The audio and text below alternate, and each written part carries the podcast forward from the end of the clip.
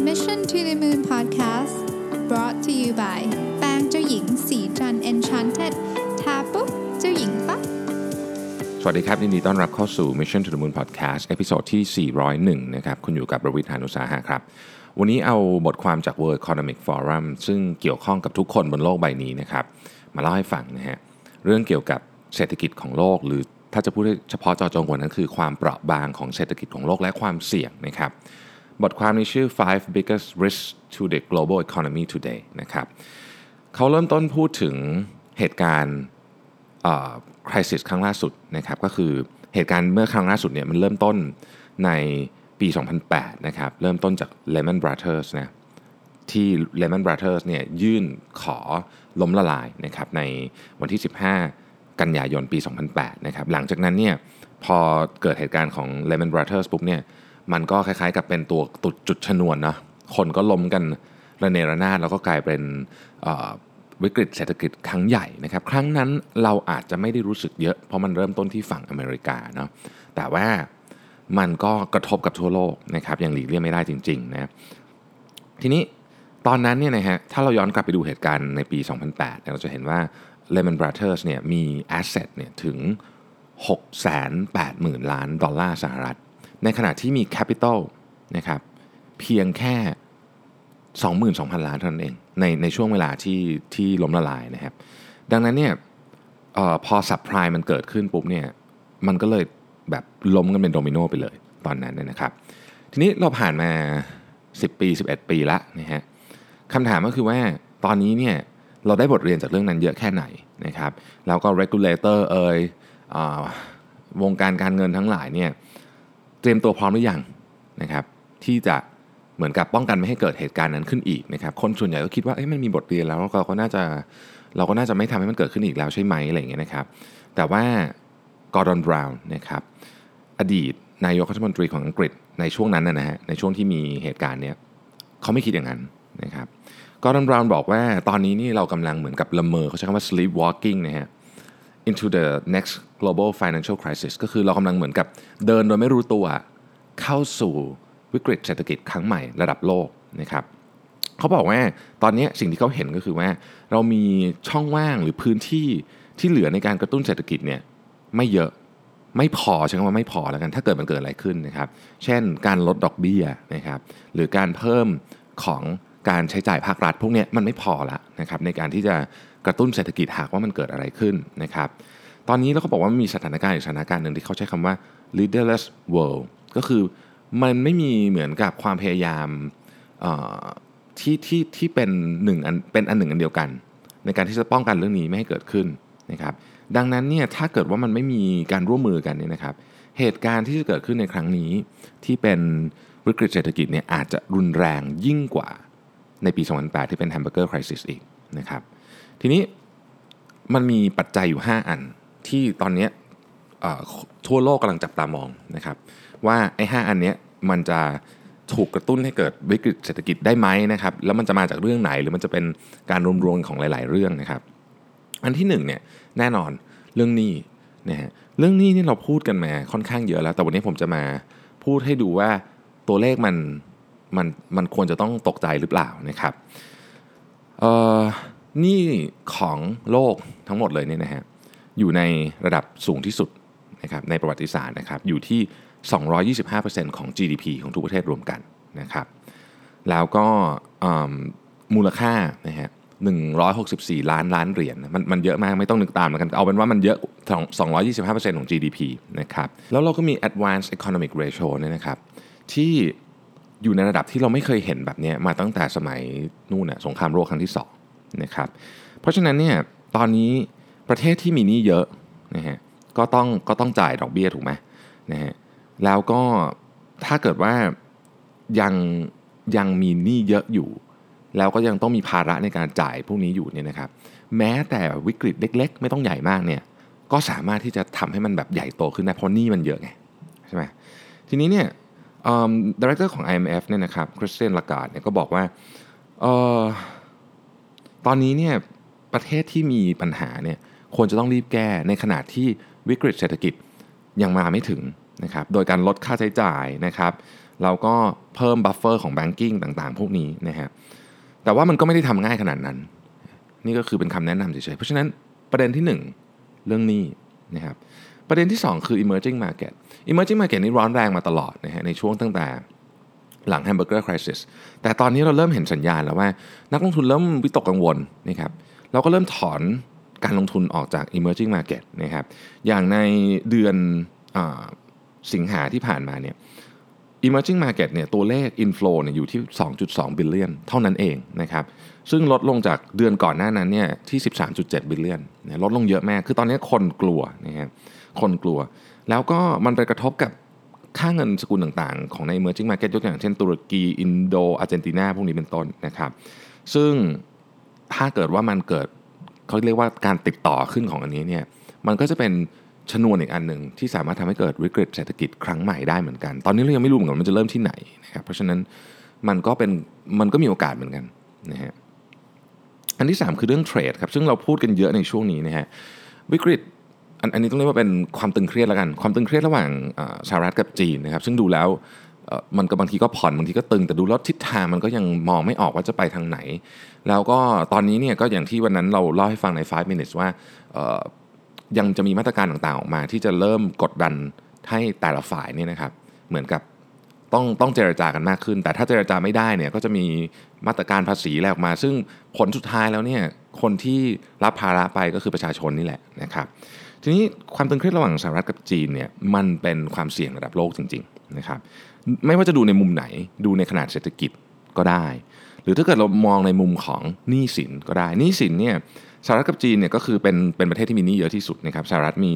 48 trillion 48 ล้านล้านนะครับในขณะที่จีนมี 25.5 ล้านล้าน ถ้าเกิดว่ามันเกิดอะไรขึ้นกับใครคนใดคนหนึ่งนะฮะอันนี้โดมิโนแน่นอนนะเพราะว่าเพราะว่า ขนาดมันใหญ่มาก ล้มที่หนึ่งก็คือคนอื่นก็จะไปด้วยนะครับ ทีนี้เราเริ่มเห็นละความเสี่ยงตรงนี้นะครับ จากเช่นยกตัวอย่างนะครับ ตลาดหุ้นในประเทศจีนนะครับ หุ้นในประเทศจีนเนี่ยในปีที่แล้วปีเดียวนี้นะครับ ลดลงมา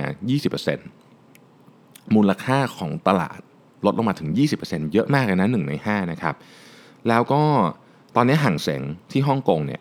ก็เทรดอยู่ในระดับที่ต่ำที่สุดในรอบ 14 เดือนนะครับ พวกนี้เนี่ยเร็วมาก คือถ้ามันเกิดอะไรปุ๊บนิดหนึ่งเนี่ยโอ้โห อันนี้นี่แบบไปเลยนะครับ นี่ก็เป็นความเสี่ยงนะเรื่องของเทรดนะครับเทรดวอลระหว่างจีนกับสหรัฐเนี่ยดูแล้วในความรู้สึกของผมนะเท่าที่ผมติดตามมันเนี่ยนะครับ คิดว่ายังคงลากกันไปอีกสักระยะหนึ่ง เพราะว่าประธานาธิบดีโนโดทรัมป์เนี่ยนะครับ ก็เป็นคนที่ต้องบอกว่าคือคาดเดาได้ยากอะต้องใช้คำนี้แล้วกันเนาะ นะครับในขณะเดียวกันฝั่งจีนก็ดูที่จะไม่ลดละ นี่ยังพูดถึงว่าเมื่อวันก่อนมีเรื่องของที่บอกว่าจะห้ามบริษัทของสหรัฐใช้เทคโนโลยีคมนาคม โทรคมนาคมนะครับของจีน ซึ่งก็หมายถึงหัวเว่ยเนี่ยนะฮะมันก็เพิ่มความตึงเครียดหมดอะคือตอนนี้มันมันไม่ใช่เรื่องเศรษฐกิจอย่างเดียวแต่มันเป็นเรื่องของเรื่องของการทูตเรื่องของการแย่งกันเป็นมหาอำนาจของโลกด้วยนะครับแล้วสิ่งที่กอร์ดอนบราวน์บอกว่า leaderless world เนี่ยผมว่าอันนี้แหละค่อนข้างชัดเจน คือตอนนี้มันเป็นการ มันไม่มันมันหาความร่วมมือไม่ได้ ทุกคนกลับมา protect ประเทศตัวเอง ซึ่งก็ไม่ใช่อะไรที่ที่ที่เกินความคาดเดา แต่ในขณะเดียวกันมันก็เป็นความเสี่ยงเช่นกันนะครับเรื่องต่อไปเป็นเรื่องของ banking ซึ่งน่าจะเป็นประเด็นที่คนจับตามองมากที่สุดนะครับเพราะว่า banking เนี่ยเป็นจุดที่ใช้คำว่าล่อแหลมแล้วกันนะที่จะเกิดที่จะเกิดเป็นจุดต้นต่อของวิกฤตเศรษฐกิจได้นะครับ คือต้องบอกว่าตั้งแต่ตอนเรื่องของ Lehman Brothers เนี่ยนะครับธนาคารใหญ่ ๆ ทั้งหมดของโลกเนี่ยนะฮะก็ ก็ก็ก็เพิ่มความระมัดระวังแหละนะครับ คือมีประสบการณ์แล้วนะฮะแต่แต่ถึงกระนั้นก็ตาม ถึงกระนั้นก็ตามนะครับ ผู้เชี่ยวชาญในวงการก็ยังบอกว่า อืมก็ยังดูมีความเสี่ยงอยู่ดีนะคือเราไม่มีทางปิดความเสี่ยงได้ทั้งหมด แต่ว่าความเสี่ยงก็ยังดูอยู่ดูแล้วอยู่ในระดับสูง โดยโดยเฉพาะประเทศกรีกนะครับสเปนแล้วก็อิตาลีอิตาลีเนี่ยเป็นเป็นจุดที่น่าสนใจ เดี๋ยววันไหนจะมาคุยเรื่องเรื่องอิตาลีให้ฟัง แต่ว่า ทั้ง 3 ประเทศเนี่ยมีปัญหาอยู่นะครับแล้วก็อย่างที่บอกเนี่ยมันคือของพวกนี้มันติดต่อนะครับมันไม่ใช่อยู่ภายในประเทศ เกิดอะไรขึ้นปุ๊บเนี่ยมันลามนะฮะก็ต้องบอกว่า 3 ประเทศนี้นะครับดูแล้วระบบธนาคารเนี่ยมีสัญญาณที่ค่อนข้างชัดเจนว่าอาจจะไม่พร้อมที่จะป้องกันตัวเอง จากวิกฤตเศรษฐกิจได้นะครับแต่ว่าเรื่องที่น่าเป็นห่วงอีกเรื่องหนึ่งที่มันเป็นเรื่องใหม่ ตอนปี 2008 เรายังไม่มีประเด็นนี้ แต่อันนี้เป็นเรื่องใหม่นะครับก็คือสิ่งที่เขาเรียกว่า shadow banking นะครับ shadow banking เนี่ยคือ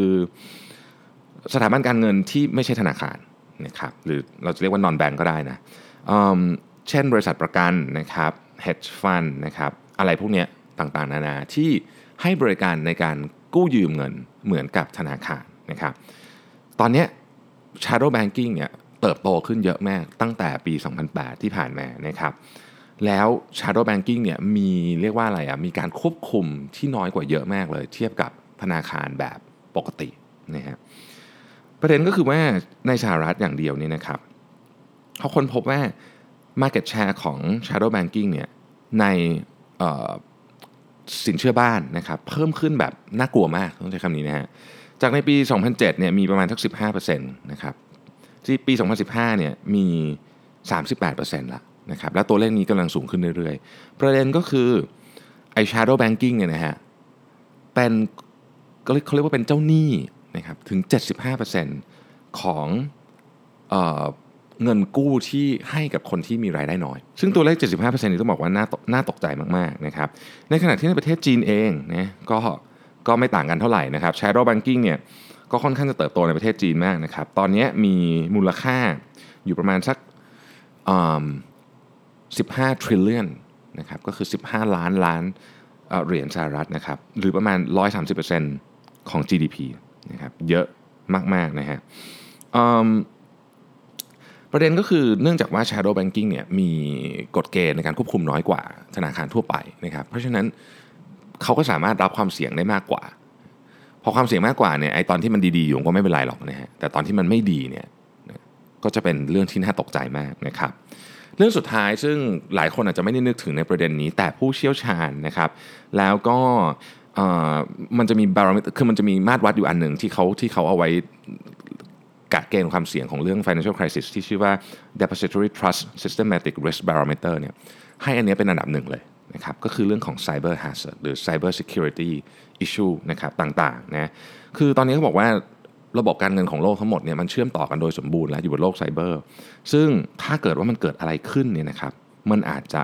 เป็นตัวที่เป็นจุดใช้คำว่าเป็นตัวชนวนแรกแล้วกันนะที่ทำให้เกิดวิกฤตเศรษฐกิจของโลกได้นะครับ ทั้งหมดทั้งมวลนี้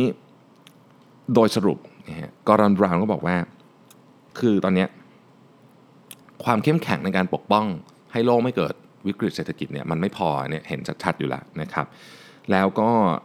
ไม่เราเรายังไม่ได้เตรียมตัวเลยสำหรับการรับมือกับวิกฤตเศรษฐกิจครั้งต่อไปออสิ่งที่น่าจะพอทำได้ก็คือประเทศต่างๆ ต้องมานั่งคุยกัน เพราะว่าตอนนี้เราเชื่อมต่อกันหมด มันไม่ได้เกิดขึ้นที่หนึ่งแล้วมันตัดจบได้ที่เดียวนะครับ แล้วการเกิดวิกฤตเศรษฐกิจรอบนี้เนี่ย ขนาดเนี่ยยังไม่สามารถคาดการณ์ได้ อาจจะเป็นครั้งที่ใหญ่ที่สุดตั้งแต่เราเคยเห็นมาเลยก็ได้นะครับโลกเราอยู่ในเวลาที่เปราะบางมากนะฮะนั่นคือสิ่งที่กอร์ดอนบราวน์ซึ่งในฐานะอดีตนายกรัฐมนตรีของอังกฤษเนี่ยแล้วเขาผ่านในช่วงวิกฤตแฮมเบอร์เกอร์มาด้วยเนี่ยก็คงต้องฟังไว้พอสมควรทีเดียวนะครับ JP Morgan สถาบันการเงินชั้นนำของโลกนะฮะคาดการณ์ไว้ว่าวิกฤตเศรษฐกิจครั้งต่อไป จะเกิดขึ้นในปี 2020 คือปีหน้านะครับ ผมไม่ได้บอกว่า สถาบันการเงินเหล่านี้จะพิจิตรเรื่องพวกนี้ได้ถูกเสมอไปนะครับ แต่ก็หลายครั้งก็ถูกนะฮะเพราะฉะนั้นเราก็เองก็ต้องมานั่งดูว่าเอ๊ะตัวเราเองเนี่ยจะปรับตัวยังไง เรื่องที่หนึ่งที่ผมคิดว่าเราควรจะทำก็คือว่าเราควรจะประหยัดค่าใช้จ่ายครับอันนี้อันนี้พูดถึงระดับบริษัทกับระดับบุคคลนะคืออะไรที่มันเป็น major investment ในตอนนี้ อย่างสมมติระดับบริษัทอาจจะเป็นการสร้าง asset ใหญ่ๆ สร้างโรงงานสร้างอะไร หรือเราเองซื้อของใหญ่ๆเนี่ยผมคิดว่าเราอาจจะต้องพิจารณาที่จะชะลอไปก่อน เพราะเมื่อมันเกิดขึ้นแล้วนะครับ เราผมตอนต้มยำกุ้ง ซึ่งซึ่งประเทศไทยเรานี่เป็นจุดเริ่มต้นเนี่ยนะตอนนั้นผมยังเด็กอยู่ ผมไม่ค่อยรู้เรื่องเท่าไหร่ คือผมผมไม่ค่อยเห็น Impact ชัดๆ แต่ว่าผมรู้สึกได้อะว่ามันว่ามันเป็นเรื่องที่ใหญ่มากๆ แต่เนื่องจากผมยังไม่ได้เข้าสู่วัยทำงาน มันก็เลยไม่ได้ไม่ได้เห็นชัด ตอน Hamburger Crisis ถึงแม้จะไม่โดนประเทศไทยแต่นั้นเห็นชัดกว่านะครับครั้งนี้เราไม่รู้จะเกิดขึ้นที่ไหน หลายคนก็คาดการณ์ว่าจะเป็นยุโรป แต่ว่าเราก็ไม่รู้อะบางทีมันก็มันก็อาจจะเกิดขึ้นที่อื่นก็ได้หรืออาจจะเกิดขึ้นจากเนี่ยไซเบอร์แท็กก็ได้ซึ่งซึ่งซึ่งไม่ได้เกี่ยวอะไรกับกับแต่ละประเทศโดยตรงเนี่ยนะครับคนที่อยู่รอดคือคนที่ที่ตระหนักถึงความเสี่ยงก่อน เห็นเห็นนะว่ามันมีโอกาสเกิดอะไรขึ้นได้บ้างนะครับ แล้วก็ป้องกันนะพูดถึงสถานะทางการเงินของประเทศไทยเราค่อนข้างดีนะครับ ตอนนี้อันนั้นพูดถึงเงินทุนสำรองอะไรพวกนี้เนี่ยนะเพราะฉะนั้นไอโอกาสเกิดแบบต้มยำกุ้งอะคงไม่มี แต่มันไม่ใช่ท่าเดียวไง ที่จะเกิดวิกฤตเศรษฐกิจได้มันมีท่าอื่นอีกมากมายนะครับถ้าเกิดว่าทุกคนออกมาพร้อมใจกันบอกประมาณนี้แล้ว ผู้เชี่ยวชาญด้านการเงินทั่วโลก หรือแม้แต่อดีตเนี่ยกอร์ดอนบราวน์อย่างเงี้ยนะครับสถาบันการเงินอย่าง JP Morgan ออกมาบอกแล้วว่าปี 2 ปีนี้มาแน่เนี่ยผมก็คิดว่ามีโอกาสสูงนะที่จะเกิดขึ้น ถึงวันนั้นต้องเตรียมตัวนะครับและอยากให้ทุกคนระมัดระวังในการใช้เงินในช่วงนี้ด้วยนะครับขอบคุณที่ติดตาม Mission to the Moon Podcast นะครับ สวัสดีครับ สัสิ เพราะความสดใสมีได้ทุกวัน